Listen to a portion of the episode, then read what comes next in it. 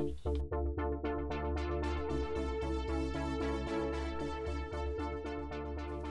there, and welcome to Mini Geek Critique, the podcast that talks about anything and everything geeky. This is the fourth episode of the Represent series, looking at how women have been represented in sci fi movies over the decades.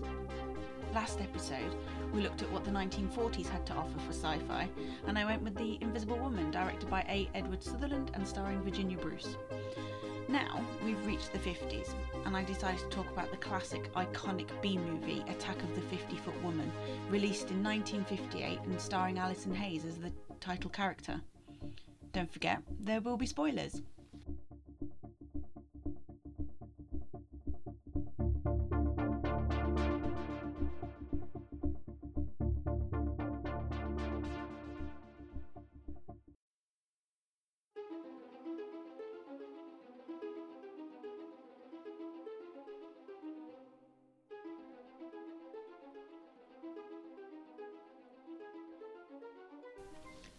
The movie begins with a newsreader reporting sightings of a strange fireball in the sky, its path leading to California. A woman driving along a deserted road in the American desert encounters a glowing sphere and crashes her car onto the side. A mysterious giant hand reaches for her as she examines the unusual object. Screaming, she runs back to the local town. Back in the town, we see a man in the town's diner preoccupied with a woman. They discuss his wife Nancy's mental condition and heavy drinking and how she's close to being sent back to the sanatorium. The mistress, Honey, then suggests a plan that could tip Nancy over the edge and back to the mental institute so that they could have control over her $50 million fortune. As she runs back into town, Nancy is stopped by the local sheriff, who agrees to go and look for this mysterious orb. They go back to Nancy's abandoned car but can't find anything, and although they sympathise with the woman, the sheriff insists to, to his deputy that you have to believe her as Nancy pays the most taxes in town. Nancy returns home and pours herself a large drink, arguing with Harry about seeing his mistress. Harry puts Nancy to bed and goes straight back to Honey at the diner, who says she's tired of waiting for him and Nancy's money. The next day, Henry calls for Nancy's psychiatrist, who declares her mentally exhausted and insists she rests. But Harry insists his wife should be taken back to the hospital. The doctor refuses, saying she just needs to recuperate. Later, as Nancy is watching the news, she gets angry as the newsreader mocks her and she smashes the TV with her glass. She decides to prove she isn't mad by looking for the mysterious sphere, and Henry goes with her. As they drive for hours along the desert road, Nancy sees the orb and approaches it. A giant hand reaches for her, and Henry runs off back to their house, leaving his wife to her fate. Jess the butler demands to know where Mrs. Archer is, but Henry fights him off and returns to the hotel where Nancy is staying, packing her cases, until the deputy stops them and they are escorted to the sheriff's office to await questioning about Nancy's sudden disappearance. Later the next day, Nancy is discovered on the roof of a house and taken back to her room where she is sedated and cared for by her doctor and a nurse. The doctor theorises that she may have been exposed to some sort of radiation. Persuaded by Honey, Henry goes to Nancy with a syringe containing a lethal dose of sedative. As he turns on the light, discovers that his wife is now a giant, shown by a massive hand. Later, a truck is seen delivering elephant tranquilizers and chains to keep Nancy sedated until the proper authorities arrive. The sheriff and Jess decide to investigate the grounds where Nancy was found and notice a large footprint. They both go back to the desert where they find the unusual sphere and upon entering see Nancy's diamond necklace. They are detected by the giant but manage to escape. Back at the Archer's house, Nancy awakes calling for ha- Harry, who has gone back to Honey at the diner. Nancy breaks free of her restraints, rips off the roof of the house, and heads off to find her husband. She spots her husband and his mistress in the diner, where she tears the roof off, resulting in the death of Honey. Nancy grabs her husband as, and begins to stride away. As she is pursued by the townsfolk, the sheriff shoots at her to no avail, but as she shoots some nearby power lines, they blow up, killing Nancy and Harry.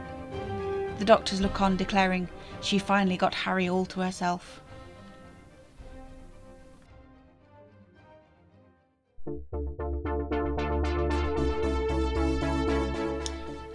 I'd never seen this film before, but of course I knew of it. The movie poster of Nancy standing over the traffic is instantly recognisable with those feminist connotations of power in her pose, her no nonsense facial features, and her strength. It's iconic. but little did I know that actually it's a film of gaslighting, misogyny, and female oppression. The storyline itself is an interesting one the sordid affair by the husband and the wife's desperate need to keep him, and the way the townsfolk treat Nancy. The sci fi part seems to have been shoehorned in the floating orb in the sky, the giant human person who did, needs the diamond to power its ship, the apparent scientific reasoning by two doctors without any scientific evidence, scratches on her neck, radiation. The film's budget was tiny, even by today's standards, at just $88,000. Today's equivalent being just seven, well, nearly $800,000. And that is reflected in the poor special effects. Instead of using chroma key, double exposure was used to emphasize the alien giant and the transformed giant Nancy. It looked awful, to be honest, and quite laughable in some places, particularly when the giants are walking across the landscape. You can see right through them. It's transparent. It's ridiculous. The part where the giants are interacting with the members of the cast the only interaction they have is a hand, and it's just this flopping papier mache hand, and it would just flop over from off camera. Even the director, Nathan Juran, was so ashamed of this movie he changed his name to Nathan Hertz in the credits. It goes without saying it is the townsfolk who are the ones that fail Nancy. They don't believe her claims, despite the local news saying the same as her that they belittle her and know of her philandering husband, but they don't do anything about it. They'll happily take money to keep themselves quiet. And it's really unfair on Nancy. Everyone close to her knows what's up and does nothing to support her, always bending to Harry's will because it is the husband who is in charge. It is because she has already been subjected to a mental institute, because it was by Harry's constant infidelity that caused her breakdown in the first place, and her heavy drinking exacerbated into a coping mechanism that no one will dis- believe her, despite the newsreader clearly saying that there's been several sightings of the same orb in the sky. Does no one watch the news in that town? The way that the men involved in Nancy's life control her, from Harry's manipulation of their relationship to the doctors sedating her until they find out what's wrong with her. This whole story screams misogyny and it has a toxic impact on Nancy. When Nancy bargains with Harry to prove she is right, she plays into his hand, agreeing to go to the sanatorium if she is wrong. She just wants someone to believe her, and her husband should be that person.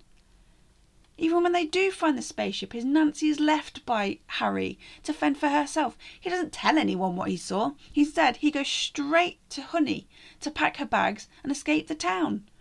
Thankfully, the sheriff's deputy doesn't take any of Harry's nonsense or money and sees to it that they're both brought in for questioning in regard to Nancy's sudden disappearance.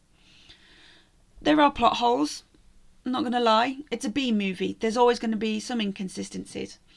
Why is Nancy the only one that's turned into a giant?